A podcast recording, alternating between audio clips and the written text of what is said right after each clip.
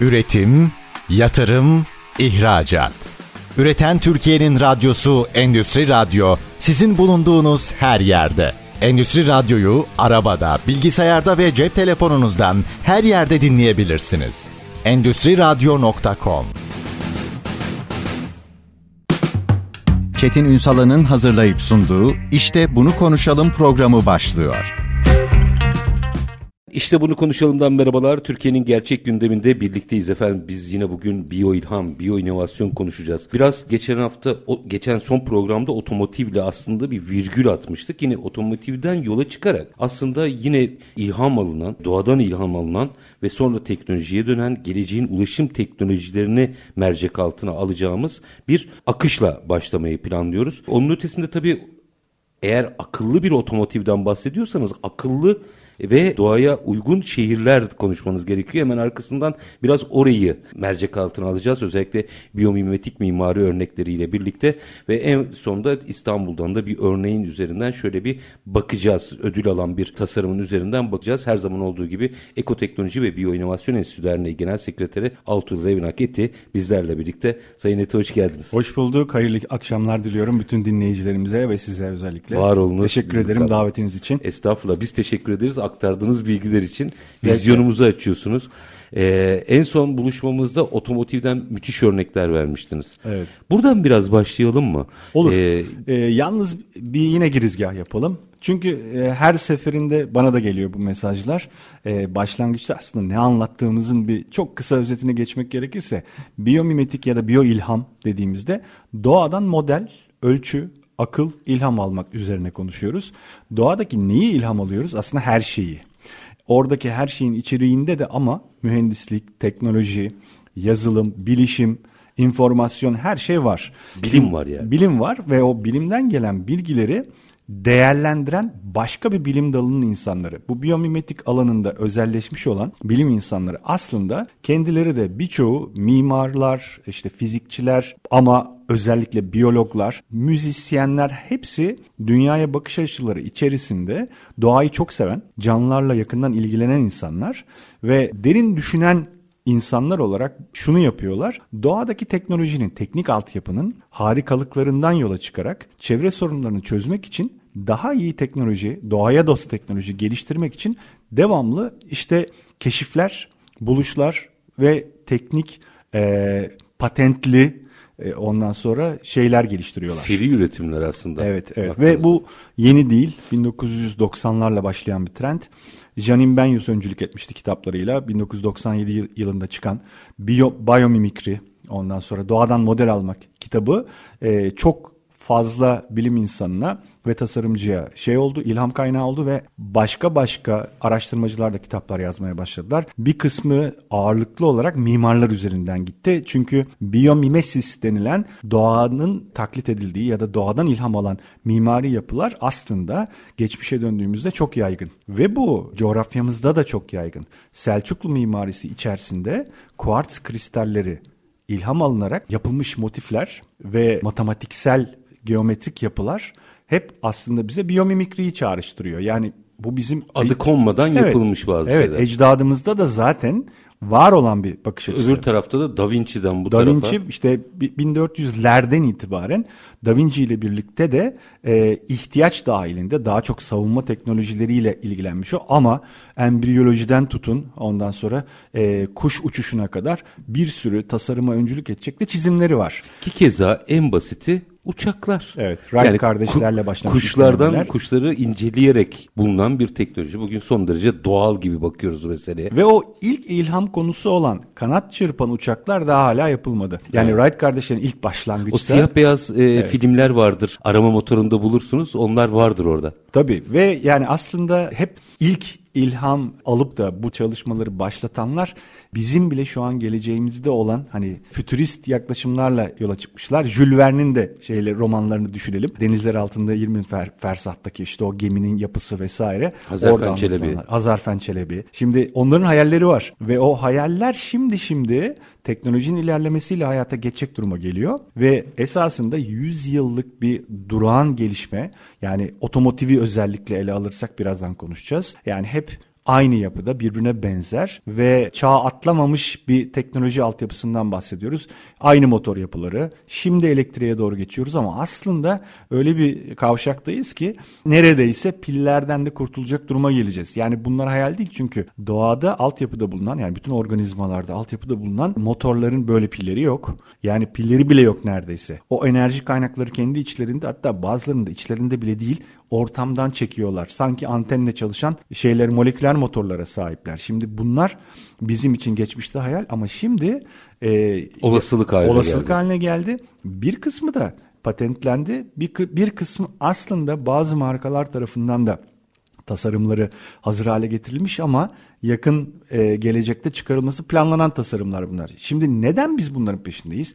Niye doğayı taklit ediyoruz? Çünkü aslında bizim kendi sanayimiz, endüstrimiz, teknolojimiz hem çok fazla enerji tüketiyor, hem çok fazla atık bırakıyor, doğaya zarar veriyor ve aslında hepsi bireysel kullanıma özel yapılmış. Bu çok önemli. Yani doğada bireysel kullanıma özel, fonksiyonu bireyselliğe göre yaratılmış bir şey yok. Hepsi bütüne özgü organizmanın tamamının yaşaması için ya da bir şeyi tüketirken diğerinin üreticisi. Aslında tüketirken bir de atık bırakmayacak şekilde hmm. tüketen yani bir ormana bakın. Ya o kadar kolay bir örnektir ki bu. Ormana bakın atık yok.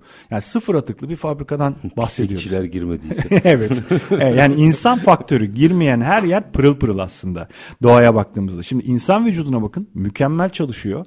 Mükemmelden kastımız şu. Ee, insanın yaratılışı ya da canlının yaratılışı ölümsüz veya hani e, hiç zarar gelmeyecek bir mükemmellikte değil. Çünkü yaratılışımız böyle değil. Yani şöyle düşünelim.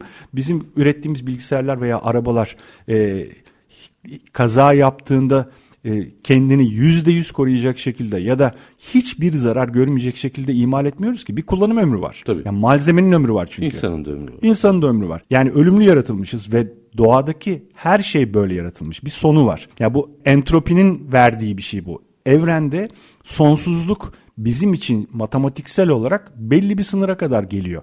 Sadece bir kavram olarak sonsuzluk var elimizin altında ama canlıda böyle bir şey yok. Fakat canlılığın altyapısında insanla kıyasladığımızda bizim eski hani biyoloji anlayışımızda insan en üstün varlıktır. Böyle bir şey yok. İnsan en üstün varlık falan değil. Aklı katmıyorum. Ahlakı da bir tarafa bırakıyorum ki insan ahlakına baktığımızda canlıların birçoğunun ahlakı insandan da iyidir. Hani o anlamda kıyasladığımızda çünkü sebepsiz yere hiçbir canlı birbirini tüketip saldırıp yok edip işte yani zevk için cinayet işlemiyor. Böyle bir şey hiçbir canlı da yok. Ama yine de baktığımızda yani insanın üstünlük iddiası olan konular felsefi konulardır ya da dini konulardır. Ama teknik olarak baktığımızda canlı altyapısında insan en alt sınıfın içerisinde yer alır. Dayanıklılık, soğuğa dayanıklılık, sıcağa dayanıklılık, ondan sonra kas gücü, ondan sonra derinin işte ısıya dayanıklılığı vesaire vesaire. Gözün ondan sonra şeyi e, kapasitesi. Kapasitesi megapiksel olarak baktığımızda, kamera kalitesi olarak baktığımızda bizden çok daha iyi gözler var. Çok daha uzun yaşayanlar, daha dayanıklılar, susuzluğa ya da işte açlığa. Bunun gibi birçok canlı var. İşte ortada. buradan ilham alındığında da işte katma değerli teknolojiler ve ürünler çıkıyor. Evet.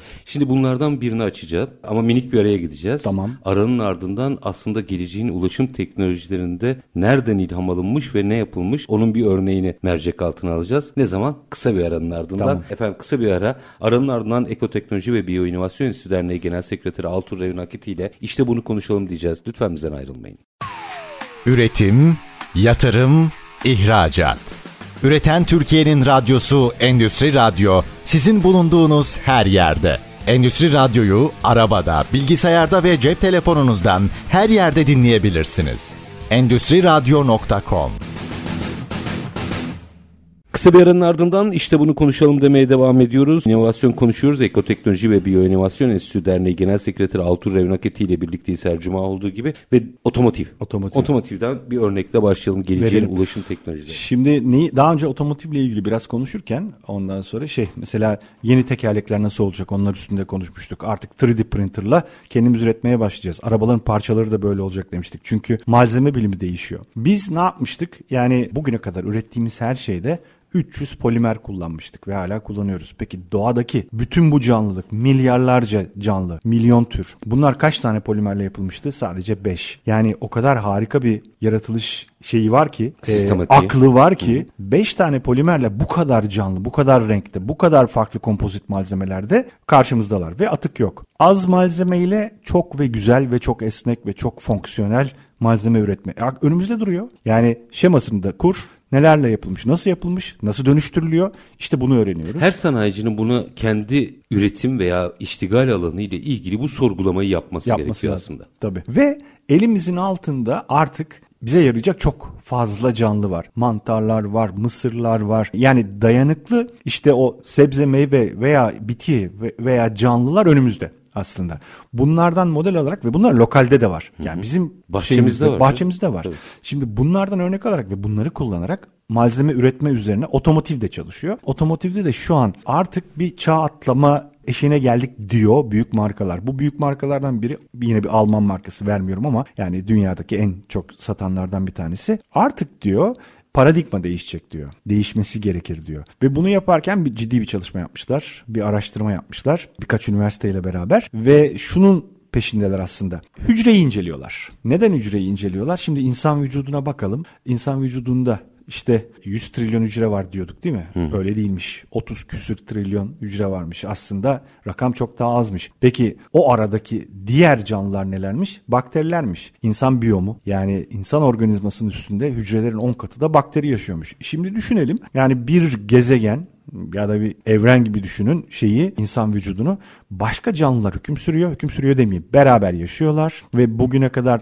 tespit edilmiş işte milyonlarca bakteri türü içerisinde sadece %3'ü ikisi falan zararlı olarak kabul ediliyor. Eskiden Pasteur dönemine dönüldüğünde hmm. mikrop olarak değerlendirdiğimiz bakteriler sonraki dönemde işte 1911'lerden sonra artık faydalı bakterilerin anlaşılmaya başlamasıyla aslında vücudumuzun hayatta kalması için ve bütün canlıların hayatta kalması için bakterilere ihtiyaç olduğu anlaşıldı. En basitinden aşıyı biliyoruz işte. Evet şimdi insan vücudunda bu kadar farklı canlı beraber yaşıyor. Nereden baksanız işte 30 küsür trilyon hücre ve onların 10 katı kadar da bakteri bir arada yaşıyorlar. İnsan nüfusuna bakalım 8 milyar insan. Şehirlere bakalım. Şehirlerde işte 20 milyonluk İstanbul desek yani böyle metropolleri düşünelim. Trafik sorunu bütün metropollerde var. İşte bu trafik sorununu çözmek için yeni bir paradigma aslında geliyor diyorlar ve hücreyi inceliyorlar. Hücre de aslında bir büyükşehir belediyesi gibi çalışır. İçerisinde 2 milyon tane protein, organeller, bir sürü robotlar çalışıyor. Robotlar dediğim bunlar proteinler, hmm. enzimler. Hızlandırıyorlar, bir şeyler taşıyorlar. Onların kendi enerji motorları var. Şimdi orada da bir ulaşım var yani. Ve bu ulaşım hiçbir şekilde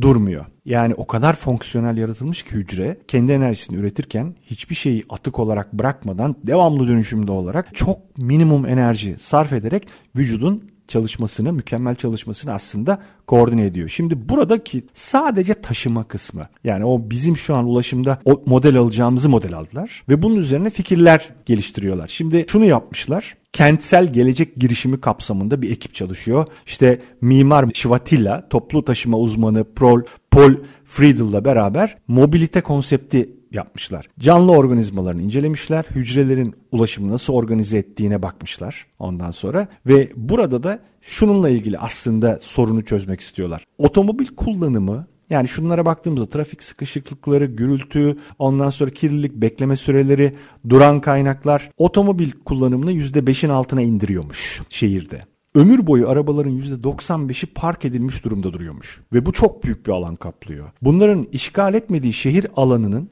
yani binaların olmadığı şehir alanın, alanına bakıyoruz. %70'e kadarı otomobillerle doluymuş. Yani o kadar atıl, yani fonksiyonel olmayan bir ulaşım altyapımız ve sistemimiz var ki şimdi sadece Berlin'e bakıyorlar. Berlin'de trafiğin yoğun olduğu saatlerde şehir merkezindeki trafiğin üçte biri park yeri arayan insanlardan kaynaklanıyormuş. İstanbul'da aslında böyle. Yani baktığımızda birçok yer. Modern kentteki hareketliliğin şimdi kentsel alan ve kaynaklarla ilişkisindeki sürdürülebilirliğe bakıyorlar. Çok başarısız diyorlar.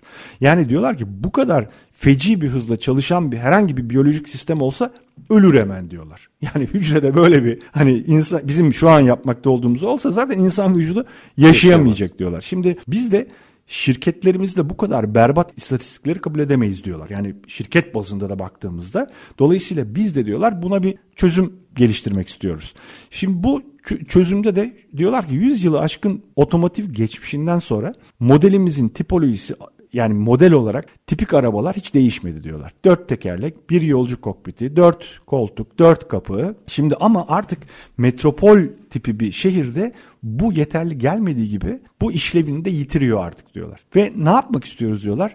Doğa biçime işleve uyum sağlıyor. Aşırı tasarımlardan kaçınıyor. Bir arabaya bakıldığında 50-60 km saat civarında hızlarda aerodinamiği ihmal edilmiş düzeyde bir tasarım. Şehir içi de baktığımızda aslında vücut hücrelerimizle kıyasladığımız zaman çok yavan kalıyor. Çok ilkel kalıyor. Biz ilkeliz yani. Hücre bizden çok daha gelişmiş bir altyapıya sahip. Şimdi motorların burada hücrelerdeki moleküler motorların yaptığı gibi yolcu kapsülünün yanı sıra güç aktarma organlarının da işlevsel sabitliğini ayırmayı öneriyoruz diyorlar. Ee, yani böyle vücudumuzdaki kargo rutin olarak belirli hücresel yollarla böyle motor proteinler tarafından bunlar taşınıyorlar. Hücresel yol sistemleri var. Tünel gibi düşünün. Hmm. Yani metro tünelleri gibi tünel yapılar var. Buralar taşımaya ayrılmış durumda. Buraları bloke edecek hiçbir şey yok. Rahat bir şekilde bir akış var. Yani bir kargo sistemi gibi çalışıyor her şey. Ve bunlara bu tasarımcılar volanlar adını veriyorlar. Biz volanlar tasarlayacağız diyorlar. Şimdi bunu şöyle yapıyorlar. Bu prensibi şehir içi ulaşıma aktarmak için araştırma yapıyorlar. Bu volanlara da şöyle aslında bir şey planlamışlar. Düşünce üzerinden yola çıkmışlar. Tek modlarında en fazla iki yolcuyu ağırlayabilecek ve daha uzun trenlerle birleştirilerek istenirse herhangi bir sayıda insanın ortak bir varış noktasını paylaşmasına olanak taşıyacak bir şey oluşum bunlar. Bu yani aslında modüler bir yapı bu. İç içe geçmiş alt birimlerden oluşan bir kompozisyon. Sistem ölçeklenebiliyor. Yani birleştirilebiliyor, yani ayrılabiliyor. Bireysel araçlar birdenbire 5 vagonluk evet, şeylere Aynen öyle. Ve o vagonların arasındaki şeyler duvarlar aynı zamanda kapı. Hmm. Açıldığı zaman birleşiyor, çok yolcu taşıyor. Kapandığı zaman iki kişiyi taşıyor. Hem kişisel hem de toplu taşımayı aslında yönetiyor ve aslında kişiselleştirmeyi de yavaş yavaş ortadan kaldırıyor. Markasını vermeyeceğim ama son bir firmanın çıkarttığı o minik elektrikli otomobilleri düşünün. Yapı aynı bu. Buna buna çok benziyor anlattığınız. Aslında birbirlerine de tabii bir yarış var, bir tasarım evet. yarışı var. Ee, yani burada bireysel rekabetçilikten bir şey toplulaşmaya toplulaşmaya doğru Bunda kapı giden önden yapı. açılıyor ya. Şimdi gözümde evet. canlandı siz anlatınca. Daha önce ne konuşuyorduk? Ekonomide de işte kapalı döngüsel bir yapı. Ondan sonra bireysellikten ziyade toplumsal bir yaşayış anlayışı. Şimdi çünkü hücreye bakın, bitkilere bakın, organizmalara bakın. Birlikte vücudun yaşaması için çalışıyorlar. Ya da ağaç ve etrafındaki şeyler, canlılar ormanın birlikte hayatta kalması için çalışıyorlar. Ve bütün haberleşme ağları da algoritmaları da buna uygun. Yani hani kendisi hayatta kalıp diğerleri ortadan kalksın diye değil. Yani böyle bir şey olarak, komünite olarak birlikte birlikte bir fonksiyon sağlıyorlar. Buradaki ulaşım da aslında buna benziyor. Ve bu bizim paradigmamızı değiştirmesi gerekiyor. Şimdi bugüne kadar ki yani o endüstri devrimiyle başlayan bireysel olarak güçlenme, büyüme, zayıfların elenmesi değil de toplumsal olarak optimum büyüme diyelim ya da verimli yaşama diyelim. Şimdi çünkü artık e, metropollerde yaşayamaz hale geldik. Yani bıraktık bir şeyden tad alma, zevk almayı gerilim içerisinde, stres içerisinde herkes kendi hayatını kurtarmaya yönelik ya da günü kurtarmaya yönelik birbiriyle bir yarış içerisinde ve kimse mutlu değil. Şimdi bunun yerine burada önerilen kavram toplumsal bir şekilde ulaşımın kolaylaştırılması, bireysel hırslar yerine herkesin işinin görüleceği gayet konforlu bir altyapının kurulması. Yani o zaman park sorunları da ortadan kalkıyor. Belki yani büyük metropoller dışındaki alanları kastetmiyoruz ama metropollerdeki sıkışık çok yoğun nüfus olan yerler için yavaş yavaş bunlara doğru geçilecek gibi görünüyor. Bu arada bu buradan selam olsun Profesör Doktor Engin Türe Hoca. Sizin de hocanız galiba. Tabii çok çok severim ve e, çok da çok iyi, iyi tanıdım, olsun. sevdiğim bir hocamdı. Hocamın zamanında anlaştığı böyle sohbet sırasında trafik akışkan teorisini ihlalden oluyorun aslında bu Alman firması da çözmüş ve oradan iş çözüyor aslında. Doğru. Yani aslında hücredeki akışı düşünelim, bitkideki akışı düşünelim. Hiç durmayan bir şey var, ulaşım var. Hiç durmayan bir malzeme taşınması var. Şimdi bir de şunu düşünelim. yani fonksiyonellik olarak baktığımızda gündüz bir e, toplu taşıma, gece e, toplu taşıma sayısı azaldığında da kargo kullanımı, kargo taşıması. Yani o araçlar hep çalışıyor. O araçlar içerisinde insan seyahat etmediğinde de orada kargo seyahat ediyor. Ve full kullanılıyor bunlar. Dolayısıyla çok ciddi bir hız artışı var e, ihtiyaçların karşılanmasında. Ve herkes de ulaşmak istediği yere ulaşıyor. Bahsettiğimiz o modüler sistemde malzemeler de modüler takılır çıkarılır şekilde. Yani o zaman e, malzeme ömrü açısından da bir kazanım sağlanıyor. Ne oluyor? O kapı modüler, işte o tampon modüler, far modüler yani takılıp çıkarılabilir. Dolayısıyla onların yenilenmesi çok daha kolay oluyor. Belki onlar da bir video seyretmiştim. 3D printerlarla Tabii. üretilen parçalardan oluşuyor. Mantardan yapılacak Tabii. belki. Belki daha daha başka yeni biyoplastiklerle imal edilecekler. Hem ömürleri uzayacak, hafif olacaklar, daha az enerji sarf edecekler ki zaten enerji motorlar tamamen yakın zamanda değişeceği çok belli. E, şu an için hızlı bir ilerleme var. Dolayısıyla biraz daha toplumsal bir bakış açısı. Ekonomide de bu anlayış yavaş yavaş yaygınlaşmaya başlıyor. Şimdi sürdürülebilirlik. Niye sürdürülebilirlik? E çünkü bizim kendi şu anki endüstri ve sanayi altyapımız çevresel sorunlardan dolayı da sürdürülemez hale gelmiş durumda. E bunun sürdürülebilir örneği var. Hazır doğada. Çok güzel bir şekilde çalışıyor. Biz anlayabildiğimiz kadarını modelleyip onunla alakalı altyapıyı hızlı bir şekilde yenilemeye ya da yeni bir tasarımla ortaya çıkarmaya insanların önüne koymaya çalıştığımızda bunlar çok çabuk bir şekilde filizlenecektir ki bahsettiğimiz şeyler zaten birçoğu patentlenmiş durumda. Bu arada tabii bütün bunlar aynı zamanda işte bu bahsettiğimiz biyo ilhamın konusu veya biyo inovasyonun konusu dünyada uluslararası firmalar bunu çalışıp endüstriyel ürünler haline getirmeye başladılar. Tabii. O yüzden Türk endüstrisinin gündeminde çok olması gereken bir konudan bahsediyoruz. Birazcık daha ayrıntılandıracağım. Şimdi pardon. Araya gideceğim ama. Peki. E, bunu hem birazcık daha aydın, ayrıntısını alalım hem de ilave bir şeyi daha açayım. Çünkü bu araçların sağlıklı biçimde o sistematiğin çalışması için oradaki şehircilik altyapısının da buna uygun tabii olması ki, lazım. Tabii ki. Beraberinde arkasından da onu açalım ama minik bir aranın ardından Altur Revin Haketi ile işte bunu konuşalım diyeceğiz. Lütfen bizden ayrılmayın. Üretim, yatırım, ihracat. Üreten Türkiye'nin radyosu Endüstri Radyo sizin bulunduğunuz her yerde. Endüstri Radyo'yu arabada, bilgisayarda ve cep telefonunuzdan her yerde dinleyebilirsiniz. Endüstri Radyo.com Kısa bir aranın ardından işte bunu konuşalım demeye devam ediyoruz. Biyoinovasyon konuşuyoruz. Konuğumuz Ekoteknoloji ve Biyoinovasyon Enstitü Derneği Genel Sekreteri Altur Revinak Eti. Otomotiv örneğiyle devam ediyorduk. Orayı tamamlayalım. Şehirlere e, geçebilecek miyiz bilmiyorum ama orada daha enteresan örnekler var. Biraz açalım. Tabii şimdi mesela malzeme neden sert olmak zorunda mesela? Arabanın malzemesi. Yani biz tohumlara bakalım. Ondan sonra uçan, yüzen veya işte yine insan vücudunda hücre içerisinde giden organel, organeller ve hücre içindeki motorlara, moleküllere bakalım. Hepsi aerodinamik yapıda. Ondan sonra daha yuvarlaksı çünkü kayışı arttırıyor. Bir de malzemeler çok esnek, çok yumuşak ve aynı zamanda da dayanıklı. Meyveler de öyle, meyvelerin tohumları da böyle. Şimdi neden arabanın malzemesi bizim alıştığımız gibi hani teneke gibi alüminyum gibi olsun. Doğada çok enteresan malzemeler var. Doğada çok enteresan biyoplastikler var. Plastiklerden kastım işte mantarlardan tutun ondan sonra karideslerin kabuklarına veya böcek kabuklarına kadar. Bunlar niye kullanılmasın? Daha esnek malzemeler neden olmasın? Şimdi işte bunları kullanacağız diyorlar. Daha hafif yine e, izolasyonu çok iyi, yine çok dayanıklı ama başka bir malzeme ve atık olduğunda da parçalanabilir ve kullanılabilir olması çok önemli. Diyorum ya modüler takılıp çıkarılır. O takıp çıkardığınızda da tamiri çok daha kolay olacak. Sizin için bir metali ya da bir şeyi alüminyumu tamir etmenizle mantardan yapılmış bir malzemeyi tamir etmeniz arasında büyük fark var. Birini evde de dökebileceksiniz. 3D printerla yapacaksınız mesela. Ya da şöyle düşünelim. E, ne dedik? Gelecekteki şehir hareketliliğinin bu bölüm yani sokaklarda tanık olunan rekabetçi davranışları ortadan kaldırmak istiyoruz bununla diyorlar. Yani, Alman firması evet, orada. Alman firması. Biz diyor bu rekabetçi, hırsa dayalı ulaşım şeyini, anlayışını ortadan kaldırmak ve paylaşımcı bir anlayışa çevirmek istiyoruz diyorlar. Bu da aslında bir mecburiyet. Yani büyük şehirleri kastediyorum. Çok kalabalıkların yaşadığı yerlerde mesela Çin'deki büyük şehirlere bakalım. Artık hiçbir şey işlemiyor. E ama bir bakıyorsunuz karıncalar milyonlarcası beraber hareket ederken bir gıdaya doğru giderken ya da geri gelirken trafik hiç durmuyor. Ve bugün o karıncaların algoritmasını model alarak yazılım yapmış ve şu an ulaşım sektöründe bunu kullanan firmalar var. Bununla yapmak istedikleri şu otonom araçlar, otonom bir filo arka arkaya gidiyorlar ve hiçbir birbirine çarpmadan belli hızlarda hiç durmadan hareket edebiliyorlar. Dolayısıyla geleceğin şehirlerinde bu tarz modüler otonom şeyler, araçlar trafiği hiç durmadan akışını sağlayacak şekilde planlanacak. Burada da şu örneği aslında veriyorlar. Asansör örneği dünya çapındaki asansörlerde faaliyet gösteren hedef kontrol algoritmalarının kullanma,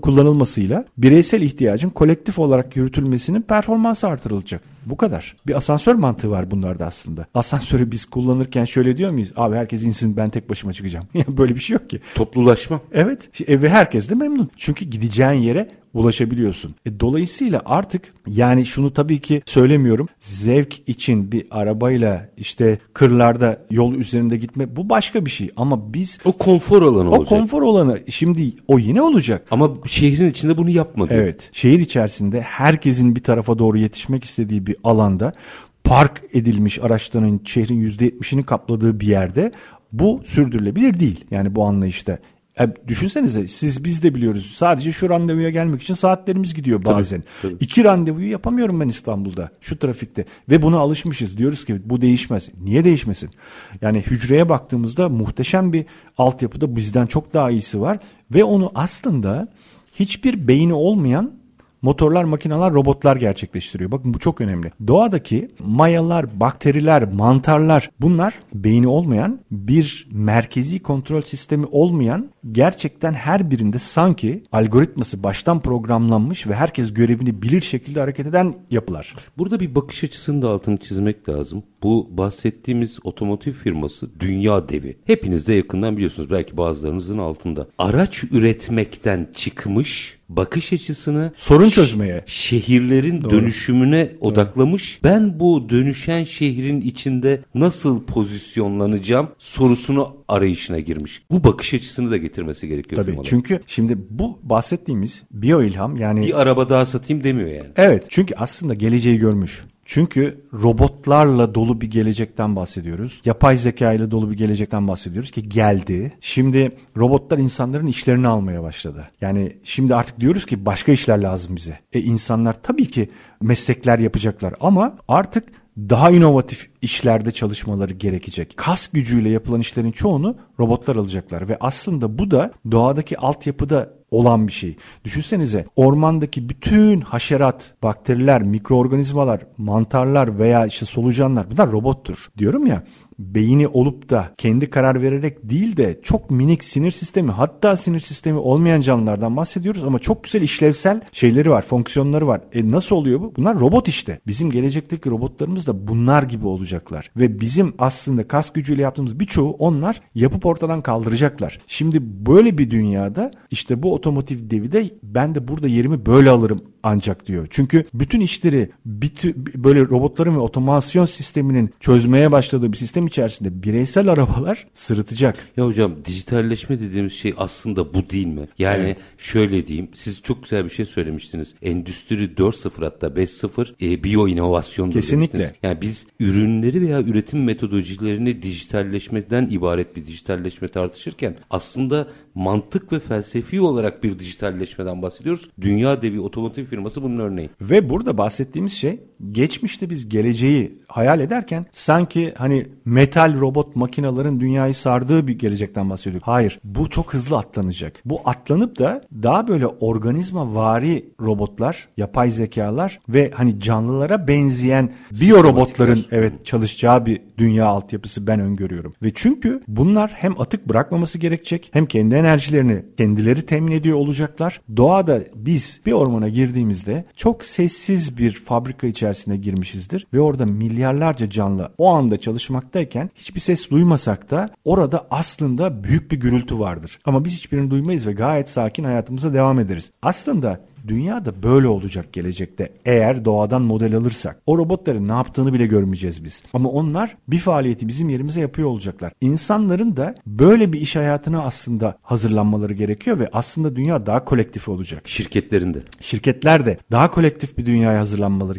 gerekecek. Dönüşümsel, kapalı dön- döngüsel ekonomiler, paylaşımcı anlayışlar, markalar ne kadar paylaşımcı üretim yaparlarsa artık o kadar öne çıkmaya başladılar. Geçmiş böyle değildi. Şimdi artık buna doğru gidiyor. Çünkü artık kısıtlı kaynaklarımız var. Hem su hem malzeme olarak atıklardan kurtulmak istiyoruz. Dünya ekonomisi sıkıntıda ve gelecekte bir bollaşma ya da bir öngörülebilir be- bereket beklemiyoruz açıkçası. O olsa bile insan nüfusuna vurduğumuzda yine de yeterli olmayacağı için insanların daha paylaşımcı bir anlayışı benimsemeleri gerekiyor. E doğada zaten bunun örneği var. E zaten doğayı rahat bıraksanız o üretkenliğini tamamlayacak o. Eksiye götürecek. Bizim dışımızda doğayı bozan yok. Hiçbir canlı doğaya zarar vermiyor. Sadece insan zarar veriyor. Çünkü insan daha o kendi yaratılışının ve doğadaki yaratılışın altyapısını tam kavrayabilmiş değil. Yeni yeni böyle biyo, biyo ilhamla çözmeye çalışıyor. Anlattığımız şeyler zaten bunlara küçük ilhamlar veriyor ve daha da verecek. Çünkü bu anlayabildiğimiz kısmı. Yani çok küçük bir bilim insanı grubunun araştırmalarından yola çıkarak ne demiştik geçen programlarımızda? Yüzlerce patentten bahsettik. Yani 2011 ile günümüz arasında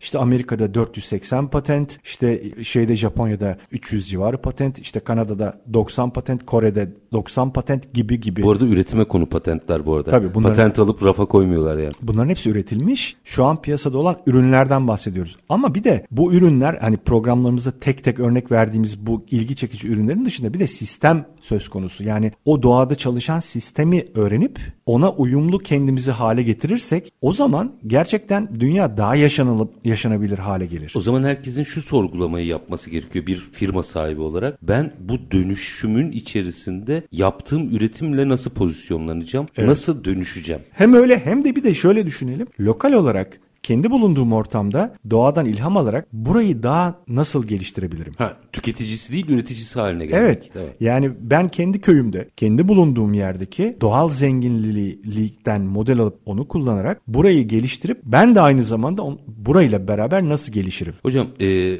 biz reklam arasında sohbet ederken biyologlarla veya mühendislerle ilgili çok güzel bir örnek verdiniz. Bakış açısı olarak. Onu dinleyicilerimizle de paylaşabilir misiniz? Yani bir, bir biyoloji uzmanı diyelim.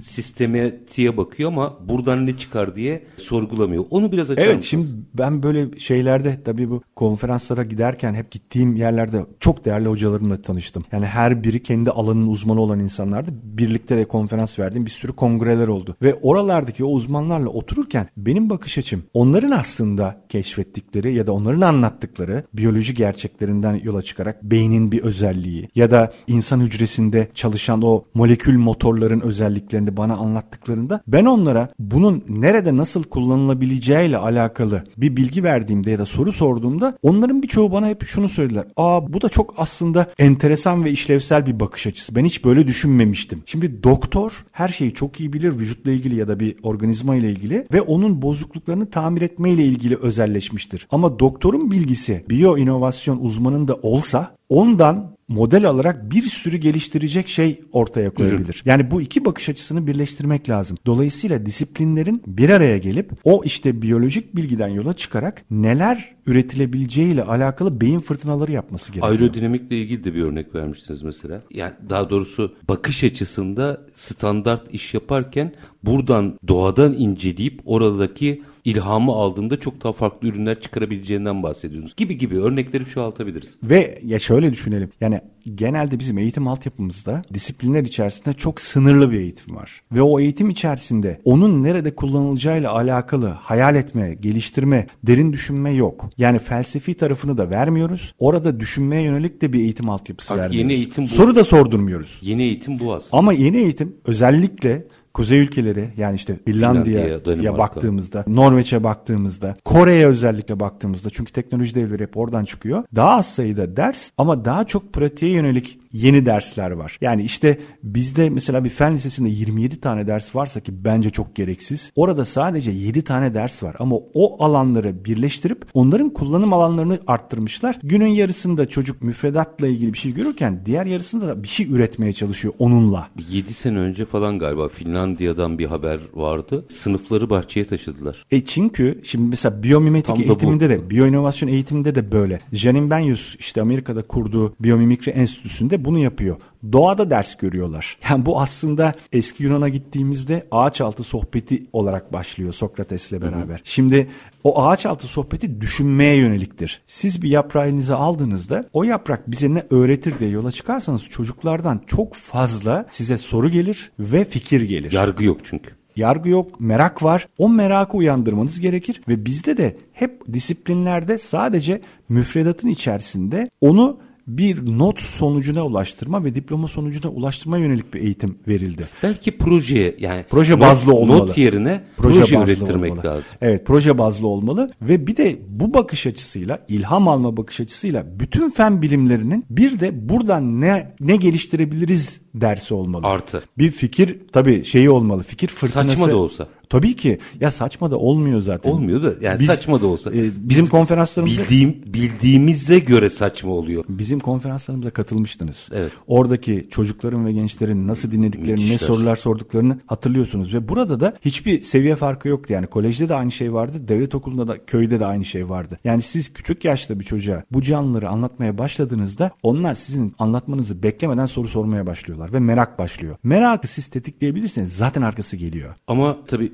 bu gelecek için çocuklarımız. Evet. Ama bugün de mal ya da hizmet ne üretiyorsanız üretin konunuzla ilgili ya bir dakika doğada neden ilham alabilirim ki benim işimde işe yarasın ve geliştirsin diye sormaya başlamak gerekiyor. Evet işiniz enerji mi? Doğadaki enerji altyapısı nasıl çalışıyor? Onu merak edin. Onunla ilgilenin. İşin, işiniz lojistik mi? İnsan vücudundaki lojistik nasıl çalışıyor? Veya işte bir şeyin mantarlar içerisindeki lojistik nasıl çalışıyor? Bitkiler nasıl şey molekül transferi yapıyorlar? İşte, şu Alman firması adını vermiyoruz. Alman otomotivcisi. İşte bakın karıncalara bakmış farklı bir model geliştirmiş. E, ilk tekerleği üretmeyi yani düşünme Mısır dönemine gittiğimizde örümceği inceliyorlar. Milyonlarca yıldır bir örümcek türü var. Tekerleğe çevirip kendini yuvarlanarak gidiyor. İlk onu görüp de yapıyorlar yani o şeyi. Ya, tekerlek Üstad, e, süren bitti ama bir dahakinin konusunu şimdiden söyleyeyim. Çünkü Söyleyelim. bunu yaptığımızda aynı zamanda bunların e, sistematik bir biçimde işleyebilmesi için bizim buna uygun şehirler de oluşturmamız gerekiyor. Doğru. Belki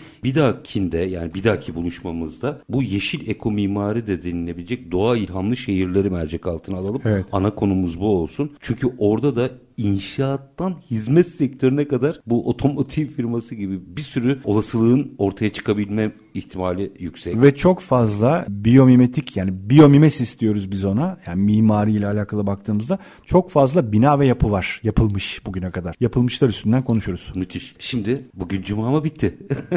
Artık edeceğiz. bir dahaki programda, bir dahaki programda zevkle devam edeceğiz. olacağız. Haftaya zirvede olacağız. Kaçırmayın bu arada 20-23 Aralık tarihleri arasında İstanbul Fuar Merkezi'nde endüstri zirveleri var. Bizler de oradan tüm gün boyunca canlı yayınlarla sizlerle birlikte olacağız. Ama yılı kapatmadan yine Altı Hocam'la birlikte evet, evet. burada sizlerle Mimariyi olacağız. konuşuyor olacağız. Mimariyi konuşuyor olacağız. Her zamanki bitirelim. Sayın Eti çok çok teşekkür ederim. Ben teşekkür ediyorum. Zevkle çok hızlı bir şekilde geçti yine programımız. İnşallah haftaya bir dahaki haftaya tekrar görüşürüz. Var olunuz. Görüşmek üzere. Efendim biz bugün Ekoteknoloji ve Biyo İnovasyon Enstitüsü Derneği Genel Sekreteri Altur Revnaketi ile yine biyo inovasyonu, biyo ilhamı hem de bir otomotiv üzerinden şehirleşme trafiğinin altyapısına kadar uzanan hala hazırda yürüyen bir proje üzerinden konuştuk. Bunun örneklerini de ufak tefek görmeye başladınız aslında videolarda vesaire şehirlerde minik minik o başka bir ülkenin firması örneklerini getirmeye başladı bile. Biz şehirler nasıl olacak onu konuşacağız bir dahaki yayında ama şimdi her zamanki bitirelim. İşinizi konuşun, işinizle konuşun sonra gelin işte bunu konuşalım. Hoşçakalın efendim.